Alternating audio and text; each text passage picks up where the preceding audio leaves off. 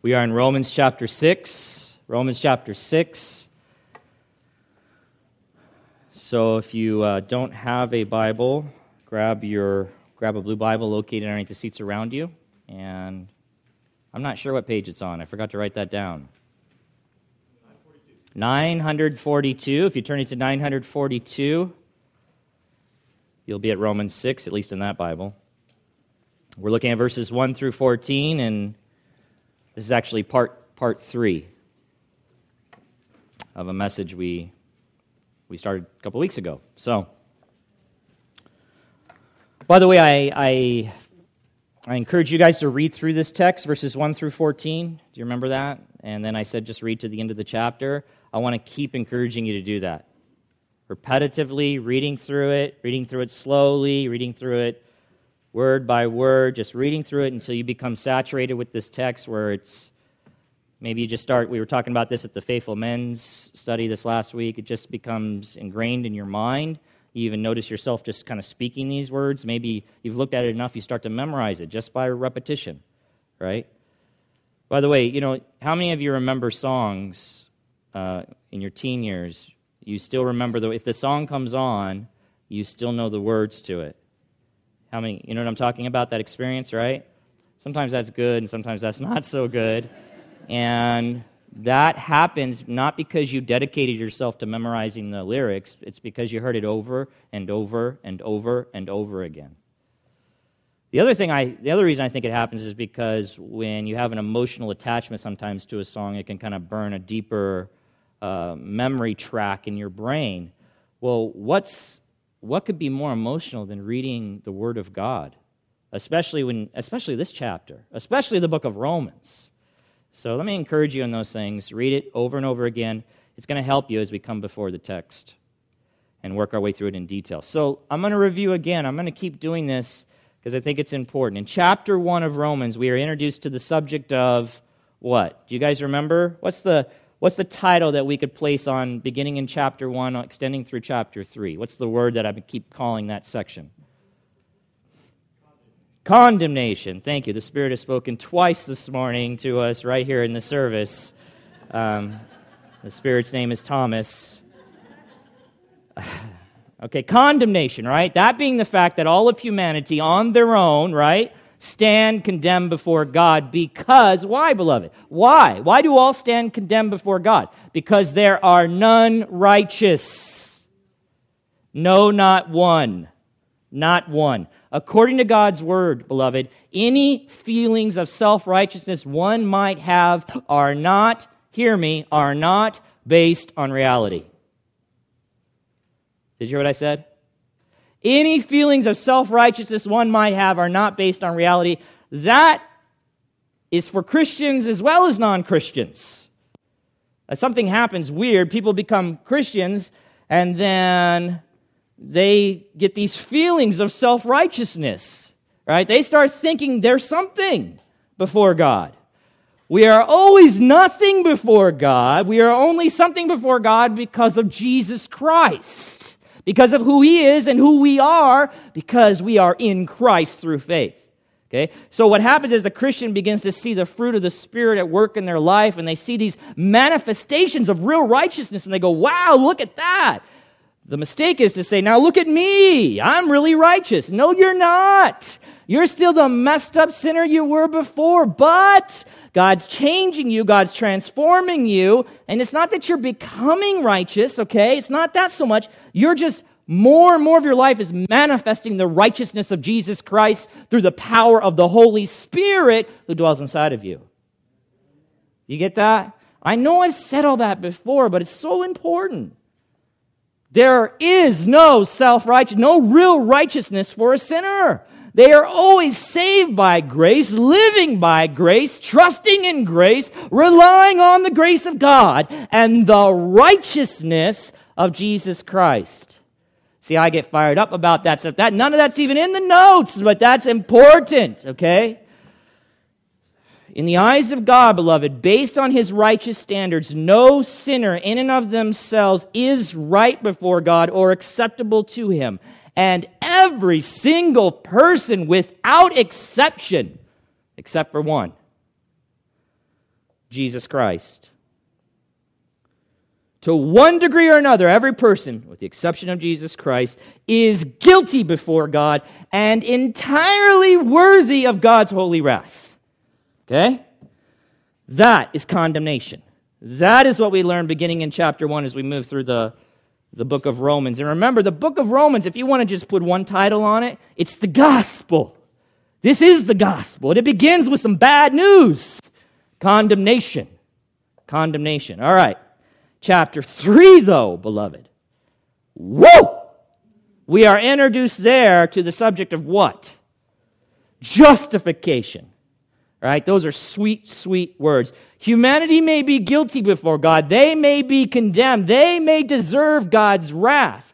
But any person and every person who turns to the Lord Jesus Christ and places their faith, their confidence, their trust in Him alone and the redemption and salvation that are found only in Him is at that very moment, at that very moment, the moment that they exercise saving faith, at that very moment they are forgiven and declared right with God. They are justified. They are justified. They are freely given a righteous status Freely given. They didn't earn it, they couldn't earn it. They can't buy it, they can't make enough sacrifices for it. They're freely given this righteous status by God solely because of Jesus Christ and what he has done. Did you hear me? Solely because of that. Not because of anything we have done, not because of anything God says, I look down the corridors of time and I see you're going to do some righteous things, so I'm going to give you this right. No! Solely because of what Jesus Christ has already done, because of who he is, can God give us this righteous status when we place our faith in the living Lord and Savior. Justified. Consequently, beloved, the believing sinner's condemnation, remember that condemnation we talked about? is permanently removed. Huh? Now, one amen on that. It might, hey, you might want to turn the sound up, sound man, because I don't think they just heard me. When you place your faith in Jesus Christ, you put your trust, your hope in Him and the salvation and redemption that's found in Him alone. Thank you very much.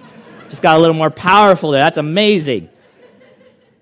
Your condemnation might, the condemnation you deserved rightly, it is permanently removed. Do you understand? You are granted a righteous status. Thank you. And you and I, who were once enemies of God, are now permanently reconciled Amen. to God. Amen is right, beloved. I mean, I, that justified, that section. Wow. Now, here we are, chapter 6 of Romans, and we're introduced to the subject of sanctification. Okay, right? Condemnation, justification. Here we go. This is all we're working through the gospel. Well, this is what the good news of Jesus Christ is. is. Sanctification. Here we go. And as I said before, justification and sanctification are inseparable components of salvation. Maybe you write that down, burn it into your head. They are inseparable components of salvation. They go together. They have an unbreakable chain. You, sh- you, you must not separate them or think that they're distinct. They are distinct, but that they can, one can exist without the other, is what I'm trying to say. That's impossible. If there is justification, there will be sanctification. Do you understand what I'm saying? You won't have one without the other. Let me, let me say it this way sanctification is actually the proof of justification. Every person, here we go, every person imputed with We've used that word, right? Imputed with or credited with. Maybe that's another way to understand that. Imputed with or credited with the righteousness of God.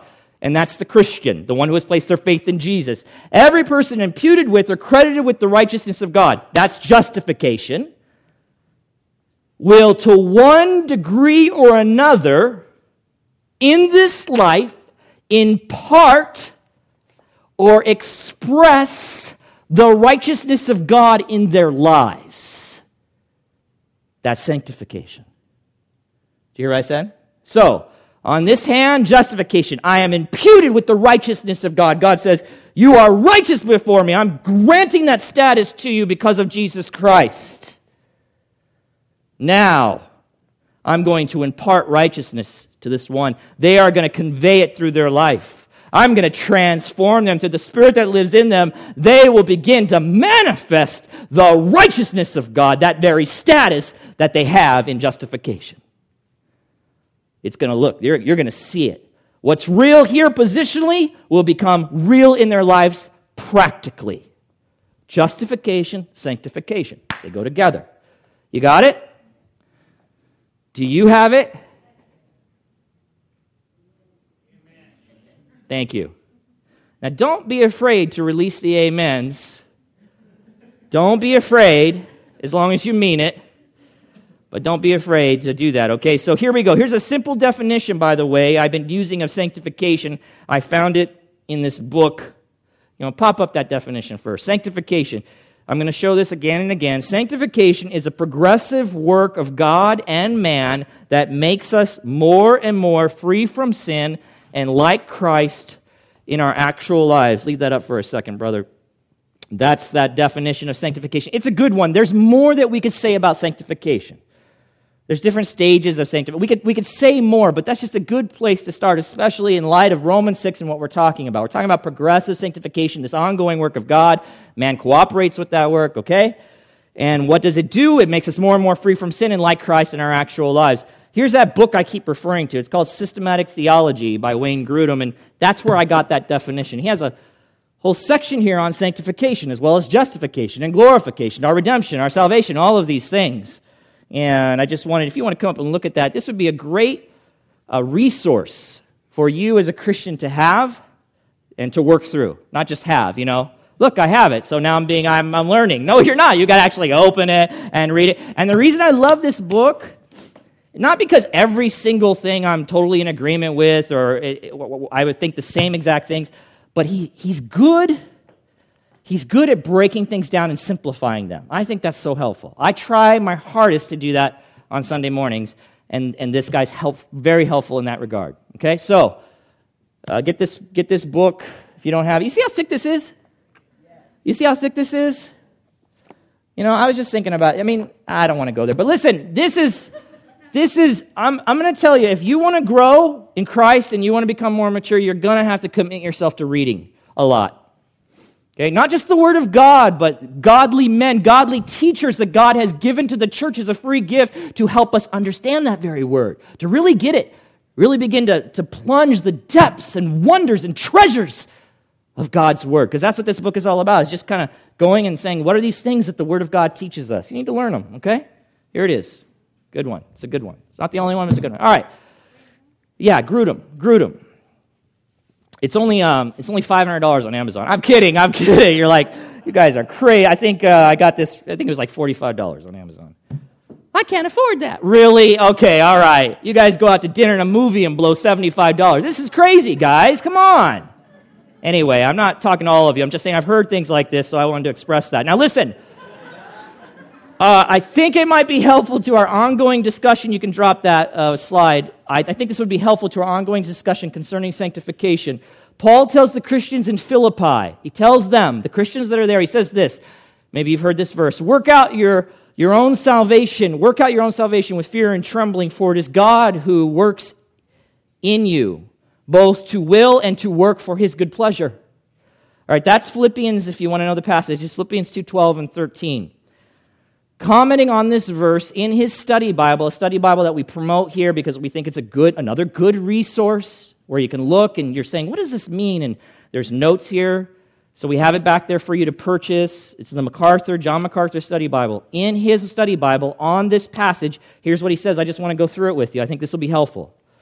Concerning that phrase, work out your own salvation, this is what John says. The Greek verb rendered, what's rendered? Translated the Greek verb that is translated into our English Bibles, work out, it means to continually work to bring something to fulfillment or completion. Continually work to bring something to fulfillment or completion. It cannot refer to salvation by works, right? Paul's not saying, hey, work for your salvation. Hey, that's important, right? See the word by, for, there's a big difference. If he said work for your salvation, wow, that would mean that we'd have to do something to try to merit or earn or gain our salvation. He's saying work it out. We clearly know that salvation is not by works, right? For by grace you have been saved through faith, and it's not of yourselves. It's a gift of God. It's a gift of God, not of works, Paul says, lest anyone should boast. Ephesians chapter 2, verses 8 and 9, right? That's so clear. So it's obviously not of works. That's not what he's saying. He's saying you have this salvation. Now you need to bring it to fulfillment, to completion. And he's telling the Christians in Philippi to do that very thing. Where am I? Oh, okay, but it does refer to, I'm reading this now back, to the believers, this is what it refers to, the believer's responsibility for active pursuit of obedience in the process of, what's the word?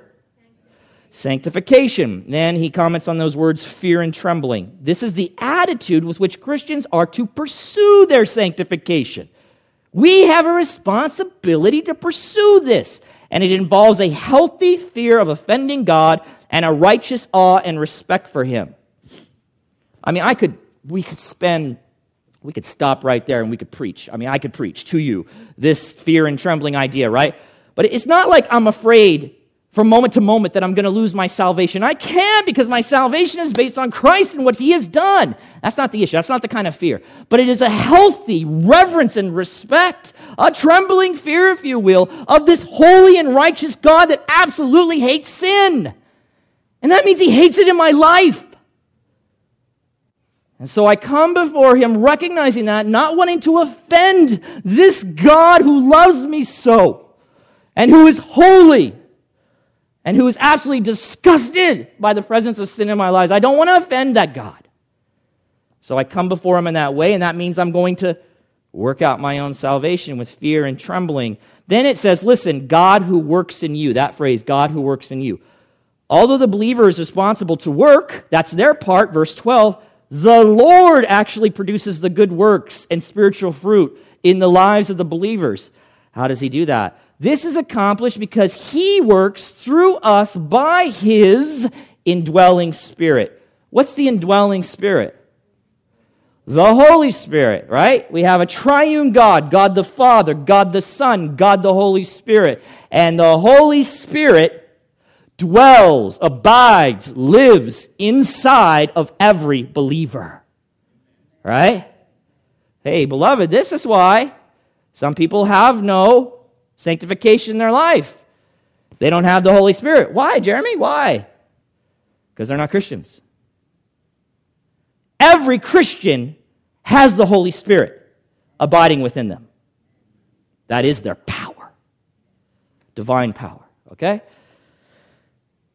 I don't know why I'm all worked up. I just am because uh, I work on this all week. So, like, you know, I'm pouring 25 hours into this and then boom, I've got to unload somewhere. So it's on you. So here it is to will and to work. To will and to work. This is important. Any comments on this phrase? God, God energizes both the believer's desires and his actions. God does it. The Greek word for will indicates that he is not focusing on mere desires or whimsical emotions but rather on the studied intent. What is that? Studied intent. That's like my deliberate response, not a spontaneous kind of emotional thing, but it's deliberate, it's willful, studied intent to fulfill a planned purpose. That's the will. We are determining to live for God. Why? God's power makes his church willing to live godly lives. God's power does that. Sanctification. And why? Why? For his good pleasure. For his good pleasure. Listen, God wants Christians to do what satisfies him. Oh, I would love to spend just an hour here, just an hour on that last phrase. Beloved, I am convinced, convinced that many people believe that God exists to satisfy them.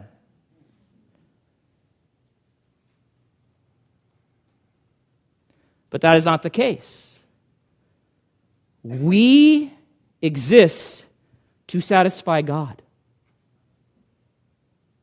And listen, the truth of the matter is is that we will never be truly satisfied living any other way. We won't. We won't. I tell you by the fact that that's what the word declares, I tell you by experience. You will never be satisfied living any other way. Living for yourself, living for your own satisfaction, living for the satisfaction of someone else. You will only be satisfied living for the satisfaction of God. And guess what? It is the saved, those who are true followers of Christ, who have been freed from sin and empowered by his dwelling Holy Spirit to do what? That! To live in a way that satisfies God, that delights Him. Do you understand? But God is so awesome. He's wired us for this, beloved. This is what we're supposed to do. So it's not like, oh, this is treachery, this is so, this is slave breaking work. Oh, to satisfy God, what a life of misery, right? Well, that's a little interesting effect right there. I'll have to remember that. What a life of misery. No. God has wired us in a way as Christians so that when we do live to satisfy Him, we come alive. We come alive. And we really start to find that spring of living water just comes up, dwelling in us, pouring out, refreshing. Wow, this is what I was made to do. You see what I'm saying? Uh, It's like a hammer. I think I've used this purpose before. If I took a hammer and I took that hammer and tried to do other things like dig with it or write with it or, I don't know, make dinner with it, the hammer would be incredibly disappointed. I'm personifying the hammer. Think of the hammer as a person, okay? But when I take that hammer and I slam it into a nail, that hammer delights. It glories. It says, Yes, this is what I was made for. Watch out, nail, here I come. You see what I'm saying? Okay, beloved, that's us. That's us, but we get we mess this up we, we go out and we want to dig in the yard and try to cook. You know what I'm saying? I'm trying to compare the two. But we were meant to, to nail nails into the wall. No, not exactly, but to live for God. You understand what I'm saying? I'm making a comparison. To live for Him. Chapter 6 of Romans helps us understand, beloved. It helps us understand the very foundation of our sanctification. The Christian, right? That's what we're talking about, our sanctification. The Christian has died to sin. Therefore, they cannot continue in it. Rather, they must and necessarily will over time become more and more free from sin and like Christ. Let's read the text. We're going to read verses 1 through 14 again. Romans 6, beginning in verse 1. What shall we say then? Are we to continue in sin that grace may abound? By no means. How can we who died to sin still live in it? Do you not know that all of us who have been baptized into Christ Jesus were baptized into his death? We were buried, therefore, with him by baptism into death, in order that, just as Christ was raised from the dead by the glory of the Father, we too might walk in newness of life. For if we have been united with him in a death like his, we shall certainly be united with him in a resurrection like his. Verse 6 We know that our old self was crucified with him in order that the body of sin might be brought to nothing, so that we would no longer be enslaved to sin. For one who has died has been set free from sin. Now, if we have died with Christ, we believe that we will also live with him. We know that Christ, being raised from the dead, will never die again. Death no longer has dominion over him. For the death he died, he died to sin once for all. But the life he lives, he lives to God. So you also must consider yourselves dead to sin and alive to God in Christ Jesus. Let not sin, therefore, reign in your mortal body to make you obey its passions. Do not present your members to sin as instruments for unrighteousness, but present yourselves to God as those who have been brought from death to life, and your members to God as instruments for righteousness. For sin will have no dominion over you, since you are not under law, but under grace. We have an outline inside of your bulletin that you could use to follow along, and there you'll find this note that we're continuing to examine Paul's important question and his explanation and exhortation. And that's just an outline, really, of the passage. It kind of breaks up like, or that's how I'm breaking it up. And we're doing that. We're looking at those things so that we might understand the true foundation for our sanctification and experience ever increasing victory over sin in our lives. That's what we're doing. Very simple, I think, I believe, just trying to work through the text. We've been looking at the question, we're still looking at it. We're still looking at it. This is part three in the question. And the specific question we've really been focusing on is the question in verse 2. Last week, now I'm just going to pick up where we left off. Last week, I was again trying to drive home the point that the Christian's life should be different than those who have no relationship with Christ, those who are not saved. Is that, is that right or not? Yeah, biblically, that's right. The Christian's life should be different than those who are not saved. But I pointed out that all too often that doesn't appear to be the, the case. That actually is not the experience that we see. Well, why? Why is that? Why is it that those who claim to be Christians, sometimes their life looks just like that of the unsaved? And I'm speaking in sense of sin and righteousness. Well, as I said, that they could be a person claiming to be a Christian, but they're not. They're knockoff Christians. I use that terminology and when we looked at 1 John. Knockoff Christians, right? Like there's knockoff purses. Right? You ladies know what I'm talking about. So you're always trying to avoid, or maybe you don't. You buy them and then parade them around like they're the real deal. And that's fine, but they're not. But who cares, right? I mean, who cares if a purse is real or not? I don't care, you know, right? But when it comes to Christianity, it's a big deal. Then we're talking about life and death. If you're not the real deal, if you're a knockoff, you're not going to heaven. See what I'm saying? It's much more important. They may have deceived themselves into thinking that they, they are, but they're not. This is one of the reasons why we have this experience where we see people claiming to be Christians, but their life does not look different. It does not look sanctified in any way. I mean, there's just nothing there. Um, Beyond that, they may have deceived themselves. Someone may have deceived them. A bad preacher may have not told them the truth or preached incorrectly from the scriptures, suggesting that, hey, you can be saved and, yeah, you know, you can live kind of any way you want. And maybe at some point in your life, you'll get to a special place where you make a real commitment to Jesus, and then your life will start to change. Uh, that's not what the scriptures teach. So these people are under the impression that they can come to Christ, get saved, live how, and then they'll live just like they did before. And maybe someday, if they want to take the next leap, you know, go to the next level in their Christianity, go to the next advanced stage, maybe they'll come to that place and do that. But they know they're saved either way. That's just not the case. It's not true, right? So they may have been mistaught and they may have been deceived, and so they're thinking they are. It's also possible that they are truly a Christian, right? I said that last week as well. It's possible they are, but that they have had bad teaching concerning their salvation. Someone hasn't taught them about sanctification, that the two go together, that one follows the other, that God has saved you for His glory, for His good purposes, to sanctify you, to set you apart for Him, to live for Him. Mm, they didn't teach them that, and so they don't know that. Or they've and or they've made very u- very little use of the means of sanctification. What are the things that help us become more and more sanctified right? So if someone's not even teaching them about sanctification then they certainly don't know about the means of sanctification. What are some of those things? The word of god the word of god transforms us it changes our thinking which changes our heart which changes our lives our behavior our attitudes our goals our purposes right so they neglect the Word of God. You're going to have a hard time growing in Christ. I mean, I'm going to say it's impossible.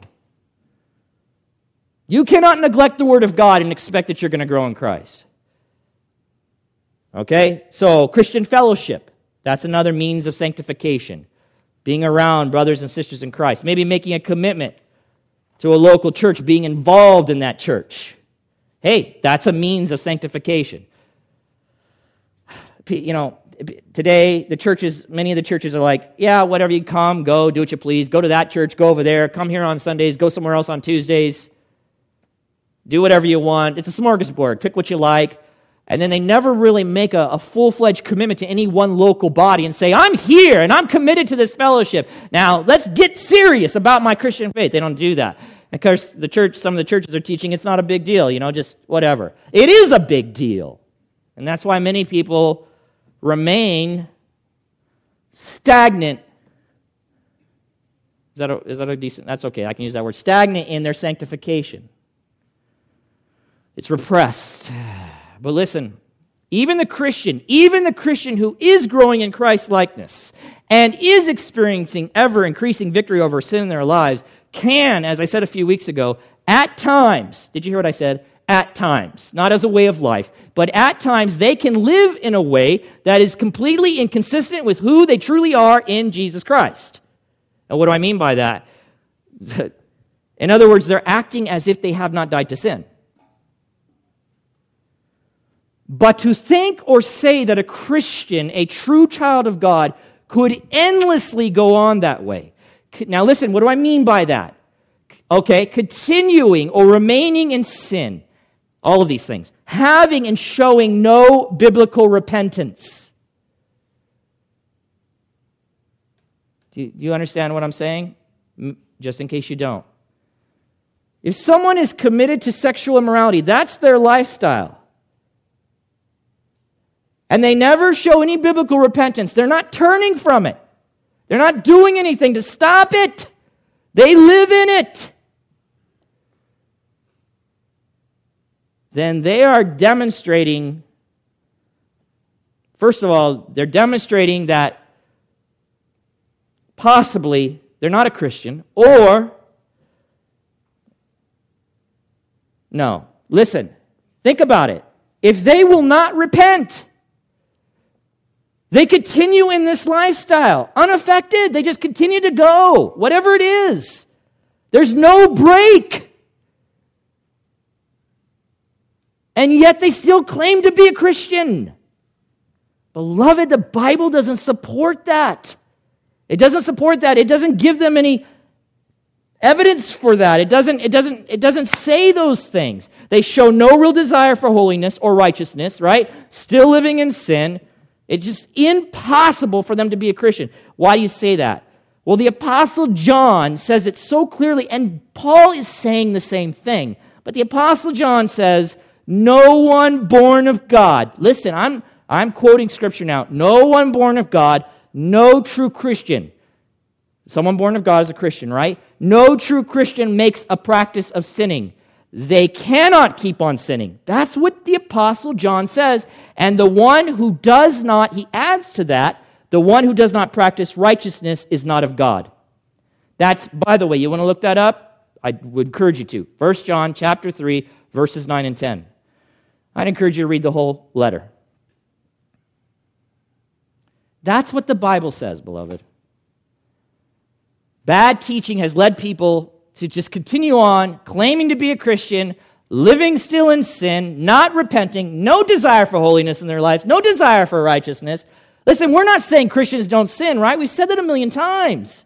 That's not what the Bible. Christians still sin, but for them to live in sin without any repentance in their life and then still think they're Christians, that's not the case. They are deceiving themselves and or they have been, been deceived, and I want to set the record straight.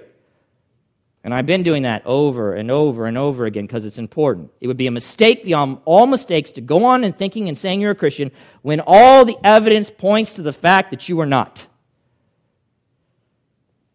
Here's what would be better it'd be better for you to face reality, come to grips with the truth, and get saved for the first time. You know, hear what I'm saying? There is this none of this, you know, I get saved and then I got saved again and I got saved again. This is how I've seen this, right? So the person, they've never really been saved. I, I, I think that's the issue. But then every week the pastor gets up and he, he gives them, you know, boom, he just lays it on them. They're like, oh, I'm so messed up. I know I'm so messed up. I'm just still living in sin, living in sin. So he says, come back and make a commitment. Walk down the aisle. Let's make another commitment. They make 50, 100 commitments in their life. They just, hey, I made another commitment to the Lord. But their life never changes. Why? I don't think they were ever believers.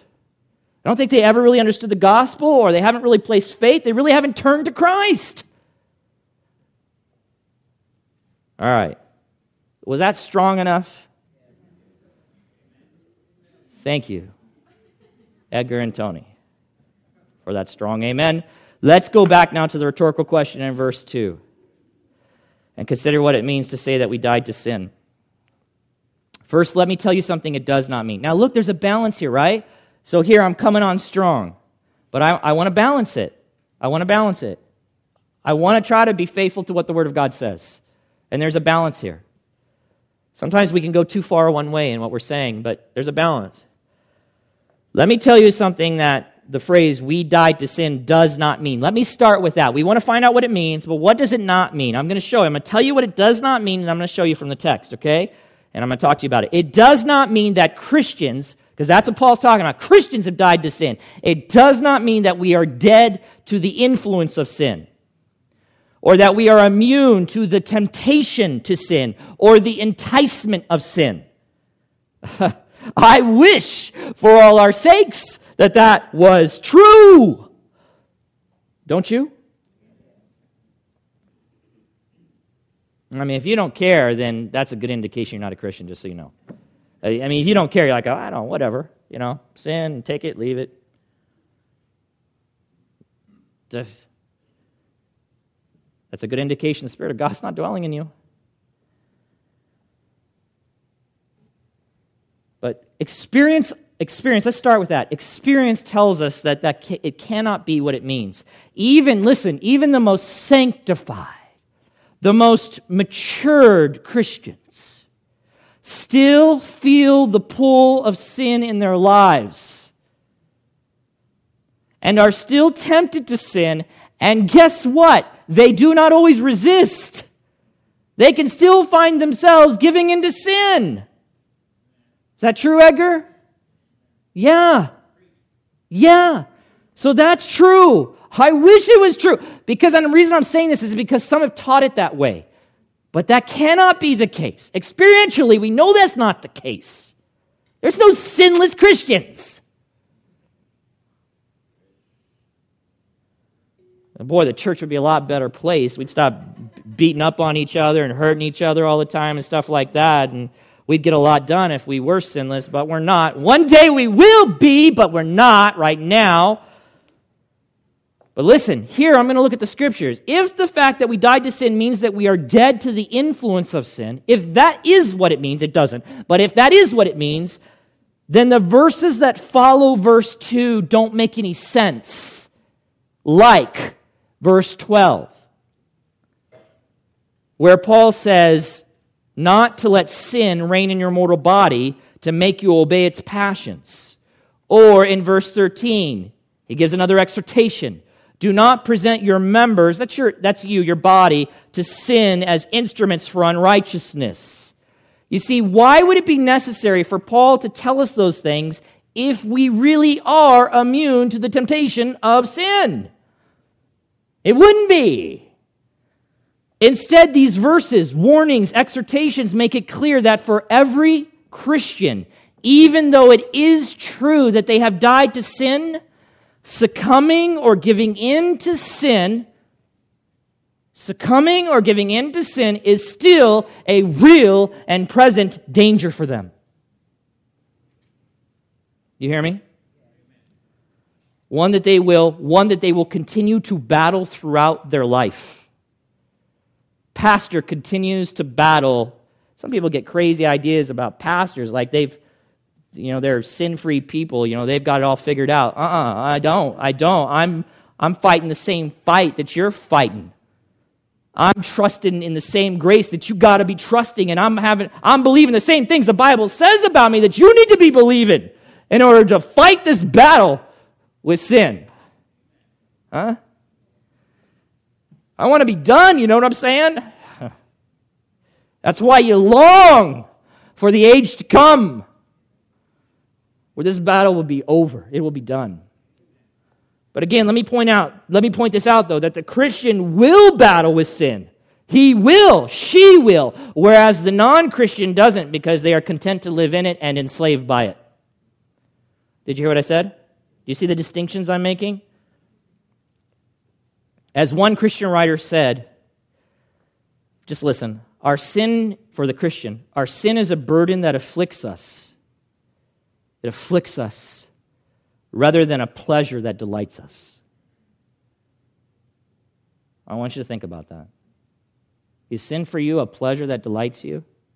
I'm not saying that there is no pleasure in sin. There can be. But I'm saying if you have the Spirit of God dwelling inside of you, oh my, will there be a war inside your heart. There'll be a war. You will not be able to continue in it. You won't. You might struggle with it. You might battle it. You might lose that battle and then win and then lose it again. But there'll be a battle. So, what does it mean that we died to sin? Well, let me point out a few things. I said this earlier, but I want to say it again. Paul states that this is an event that has occurred or taken place in the past. Okay? We died to sin. Thomas was talking about this. We're learning to, uh, in our Bible study, to study the scriptures properly. So he was talking about observation, he was talking about tenses. It's important to pay attention to the tenses of words past tense, present tense, future tense. He said a lot of other things. If you guys missed it, uh, you can get the notes uh, online, but uh, I want to encourage you to get plugged into this. It's very important. These are important things. I try to point them out when, when I'm going through a text. So, when did it occur? It occurred in the past. Okay? Or, well, I'm sorry. We died to sin. It occurred in the past. We, it's already a true thing. But when did that happen for us? It's something that's already taken place, but when did it happen for us? It happened, and we'll talk more about this, but it happened the moment that you were converted or became a Christian. Okay? So it's already true, but it's true of you when you become a Christian, a real Christian, a true Christian. Then for you, you have died to sin. It's already past tense, it's done. And again, I want to point that out because it's not future tense. So Paul's not saying we will die to sin. Okay? So that means it's something that's already happened. I'm not waiting for it to happen. Do you hear me? Okay, he's also not saying we should die to sin. He's not saying that here. He's not saying this is something you need to you need to work at. He's saying we died to it. He's not saying now listen, get with the program, man. You want to be a good Christian, you got to work at dying to sin. Is that what the text says? Look back at it. Look at 6 verse 2. By no means how can we who died to sin still live in it? Do you understand what I'm saying? Do you, do you get it? Okay, it's not future. It's not something we're supposed to do. It's already an accomplished fact. It's already happened. He's also not saying, listen, act or pretend like you're dead to sin even though it's not true. Huh? right? Because, I mean, listen, I know we're not dead to sin, but do your best to pretend you are. Play act. Do you understand what I'm saying? He didn't say that. This becomes very important as we begin to look through this. So, every Christian has died to sin. It is understanding and believing that truth that is really the key that unlocks the door to our sanctification, to us becoming more and more free from sin and like Christ in our lives. It's the key, man. Now, Paul says we died to sin. What does he mean we died? Look at this quickly. It's important to understand this. We got to break this down a little bit. In the Bible, death is best viewed or understood as separation, as separation, as opposed to extinction. Extinction. Okay? So let me explain this. In the case of physical death, the person who dies does not cease to exist. Right? Hello. Right?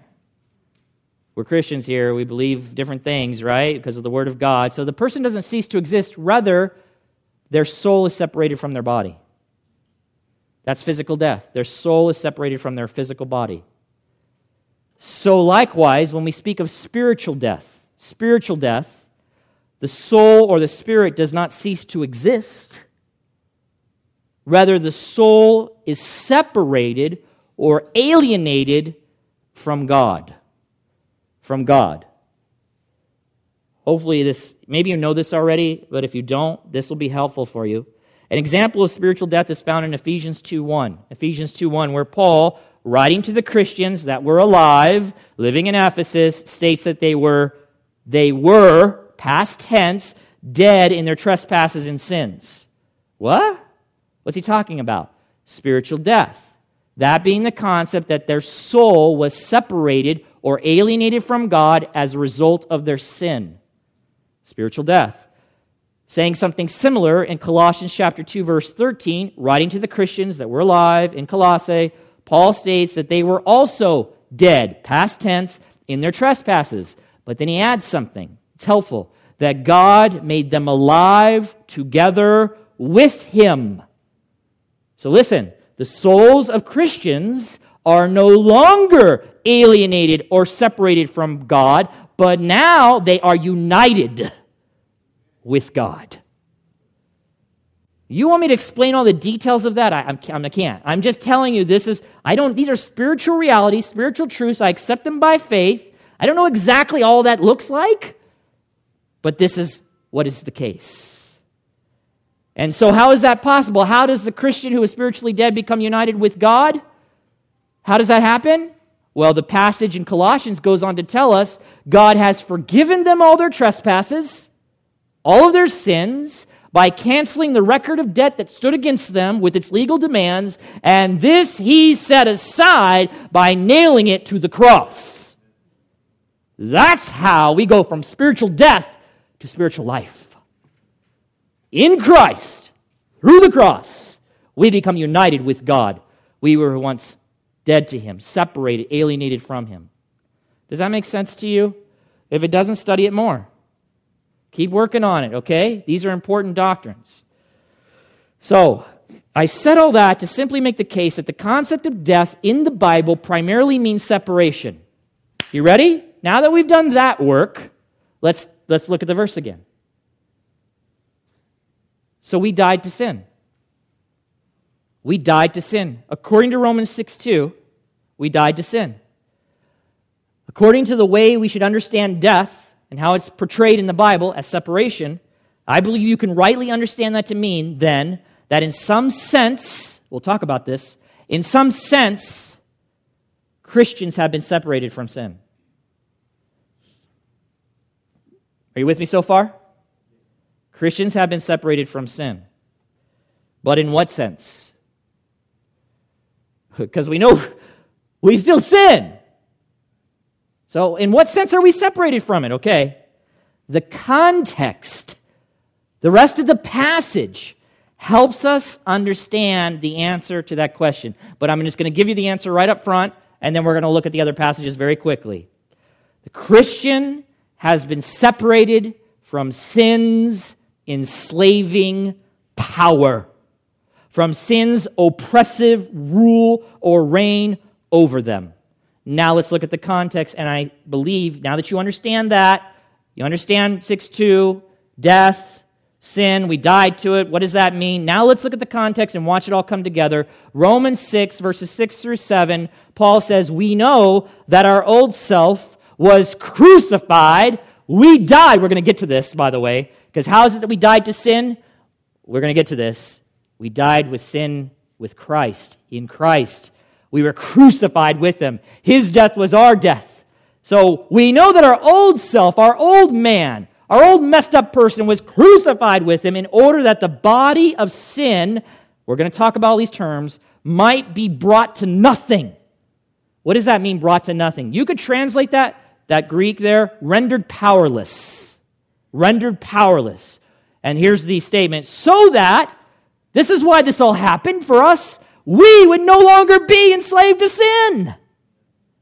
For one who has died has been set free from sin, free from its enslaving power and control. Watch the next passage in verse 14. Just skip down, let your eyes go down. Paul says, For sin will have no dominion. Dominion. What is that? Dominion. Ruling power, ruling authority, ruling control. It will have none of that over you. You, you could literally translate this, or s- that sin will no longer have lordship over you. One translation comes close to that. It's the New American Standard Bible. It says, For sin shall not be master over you. You understand that kind of phraseology? Master. Right? But sin will no longer be master over you.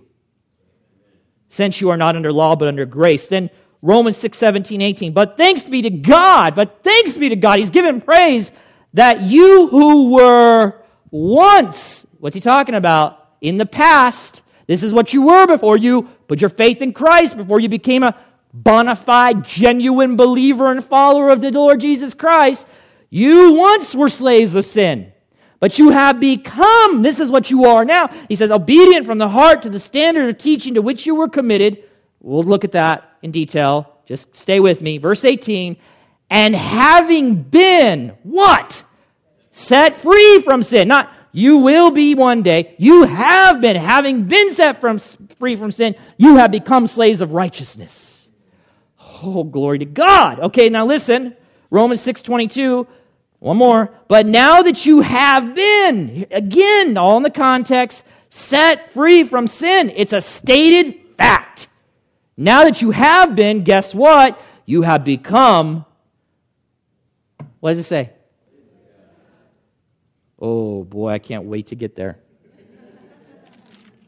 The fruit, and look, the fruit you get from what has happened leads to sanctification. And its end, eternal life. One preacher put it like this concerning what it means that we have died to sin. He simply says this We are no longer under the governing power of sin.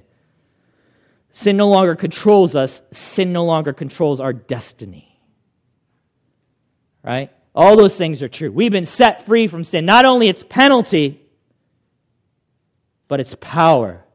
We've been removed from its domain, from its dominion.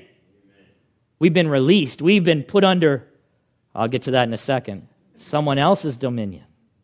Beloved, I want to, and I think this is, yeah, this is where I'm going to say it. So, see, I just jumped ahead of myself because it's important, and we'll come back to this. But just because the Christian for the Christian, sin is no longer their master. Just because that is, that's true. Listen to me, that's true. Just because that's true doesn't mean that they don't have a master. It doesn't mean they don't have a master. What is true of every Christian is that God has become their master. And in Christ, they have been separated from the enslaving power of sin and now placed under the rule and reign of God's transforming power and grace. This is what I've been talking about. You know that grace that saves? It transforms. God's grace. That's what we're under now. God's grace. One writer says this. I like this. You know, because we're big on freedom, right? Because we're in the US of A, right? Freedom, baby! But listen, I'm a big, I'm a big freedom component as well. I mean, a component, proponent. I'm an advocate of freedom, all right? But listen what he says there is no such thing as human autonomy. This is like absolute freedom or a freedom from all outside powers and influences. There is no such thing. Either people are under the power of sin or they are under the power of God. Period. And if your life doesn't reflect that you're under the power of God, then why do you think you are? Why do you think you're a Christian? If it still demonstrates clearly that you're under the power of sin, then stop saying you're a Christian and become one.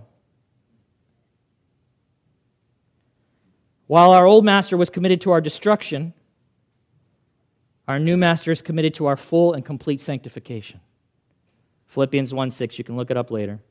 By the way, beloved, do you know what God's declared will is for every Christian? Do you know what it is? Do you know what it clearly is? It is for them to look like his son, for them to be conformed to his likeness. So if you're out there wondering what God's great plan is for you, wonder no longer. Here it is Christ likeness. Christ likeness. That is God's great plan for your life. What is God going to do with me? He, what's He going to do? Is He going to make me a star? Is He going to, maybe, I, He may do those things, I don't know. But let's focus on one we can be very, very sure about. It is your transformation into the image of Jesus Christ. That is what He is intending to do with you. That is what He's working on. Why don't you get busy and work on it with Him? Since that is, is His goal for your life. You see what I'm saying? Do you? Okay. So listen, in his book, uh, The Disciplines of Grace, I'm going to have, I know I'm over time, but you know, The Disciplines of Grace. this is another great book. My brother and I have been going through this. We need to get back because we haven't got, yes. Is it a great book, brother? Yes. They can't hear this. You know what I'm saying? They can't hear.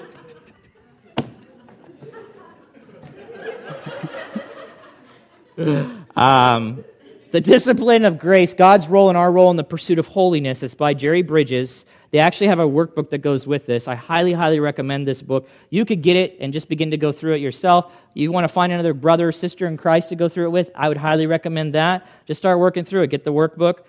But um, on the back, by the way, chapter 4, he has a whole chapter called We Died to Sin. It's Romans 6 because it's so critical to, our, to the process of our sanctification. And Jerry does a, a better job uh, than I do in these things, but I would invite you to, to read it. You'll see similar, we're saying the similar things. On the back, it says, We know we need God's grace. Without it, we'd never come to Christ in the first place, right? But being a Christian is more than just coming to Christ. It's about growing and becoming more like Jesus. It's about pursuing holiness. And then he says, if you've ever struggled with what your role is and what God and what God and what role God takes in your growth as a Christian, this book will comfort and challenge you as you learn to rest in Christ while vigorously pursuing a life of holiness. It's the disciplines of grace. It's a fantastic piece, but let me say one more thing, and I'm almost done now. Maybe you're thinking to yourself, Jeremy, I still feel like sin controls me, that I'm under its enslaving power. You're just sitting here, you listen to all this, you go, man, I don't know. I don't. I would say that if you're not a Christian, then that feeling you have about your sin is accurate, meaning that it's based on reality.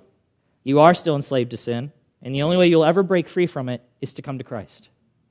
Did you hear me? Christ, and when Christ sets us free, it's, you start to understand what he sets us free from then the statement becomes more meaningful.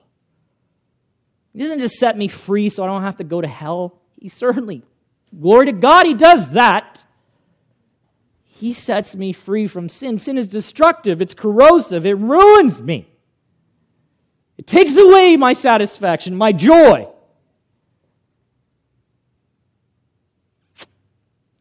But I want to say something else.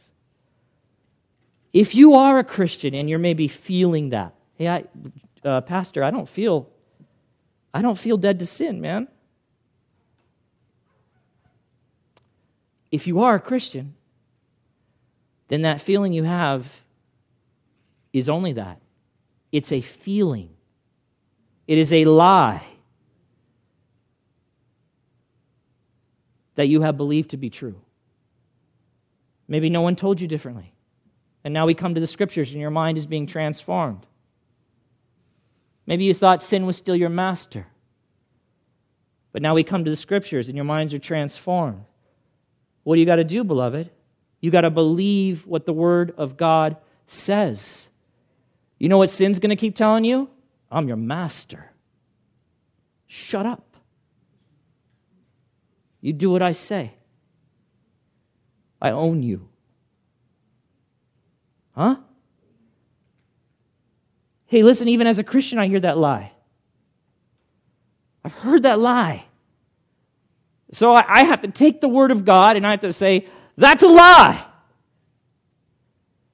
You don't own me anymore. I've been set free. Beloved, listen, listen carefully to me. Do not base your Christianity on your feelings. Don't do it. There have been days that I felt like God didn't love me or care about me. I felt that, right? Have any of you felt that? You don't have to raise your hand, but do you know, can you relate to this? I felt abandoned. But my feelings didn't make that true. My feelings didn't make that true. Rather, all they did was make me miserable. because I believed the lie. Our hearts are deceptive. Feelings are a roller coaster. You base your Christianity on your feelings, watch out, man. You're going to have a nightmare of a ride. You base your Christianity on the truth of God's word. You place your faith in that. You trust in that. You believe what it says. You have died to sin. If you are a Christian, you have been separated from its enslaving power. So by faith, you must believe that now and act accordingly. That's, that me- that's the message. That's the core of this message. Can I show you something? I know we're out of time. I get that. But I want to just I want to read this to you. Just flip back. Romans chapter 4 in verse 18. Some of you already closed your Bibles. That's okay. Romans 4 18. Ah. Do you remember Abraham? Remember, we spent that whole chapter talking about Abraham. Abraham's this man of faith, man. Man of faith. He's, he's an example of what it means to have faith in God and God's word, God's promises, what God says. And he says in verse 18, Paul's talking about him. Do you remember that promise he made to Abraham? Hey, Abraham, you're going to be the father of a great nation. I know you're way past the age of having kids. Your wife is barren. She's way too old. I know. I'm going to make you a great nation. Verse 18 In hope, he believed against hope that he should become the father of many nations. As he had been told, so shall your offspring be. Remember that promise? Look up into the heavens. Do you see the stars? Can you number them? That's what your descendants shall be. I don't even, God, how can that be? Trust me. Believe me. He did not weaken in faith when he considered his own body, which is good as dead, since he was about a 100 years old, or when he considered the barrenness of Sarah's womb, that's his wife. No unbelief made him waver concerning the promise of God, but he grew strong in his faith, and he gave glory to God, fully convinced that God was able to do what he had promised. Okay, now listen. He was fully convinced that God was able to do what he, he promised, and he did. And you know what we need to be? Fully convinced that God has done what he said. In Christ, we have been separated from sin. We're dead to it. Its enslaving power has been destroyed. Now you have to believe it. That's the Christian life, beloved. It's a life of faith from beginning to end. It is a life of faith until one day our faith becomes sight. Let's pray. Father God, I thank you for your word. I thank you for it. I thank you for the blessing of it. Lord, just work in us this coming week, these weeks ahead. I trust that we'll come back to this passage, we'll read it and reread it again and, and think about some of these things. Maybe this is the first time for some here that they're hearing such things. Or maybe they've heard it, but they, like everything in the Word of God, we need to hear it again and again and again. We need to saturate our minds with the wondrous truth, the saving, the sanctifying, the, the freeing truth of your Word. Father, thank you for it. And may this week, may we begin to act according to what is true. Sin comes to us. Sin knocks on our door. Sin says, I'm here. You got to open. We say, No, I don't. You're not my master any longer. I'm under a new master. Make your way off my property. Father, help us to do that. Help us to work through that. As the temptation of sin comes, we don't have to do it. And yet, Lord, we know, we know that still, still, we succumb. We still succumb. And when that happens, may we repent, truly repent. Not just say, ah, it's okay, it's okay. Repent! Turn from it, confess it before you, find forgiveness in Christ, be thankful for that forgiveness, and then walk away from that sin and walk into righteousness through the power of the Holy Spirit that dwells in every single one of us who are your children. Thank you, Father, for the work that you have started. Thank you, Father, for the work that you are doing. And thank you for the work, Father, that you are going to complete in the age to come. Father, help us to be serious about joining you in this great sanctifying work. It is in Christ's name we pray. Amen.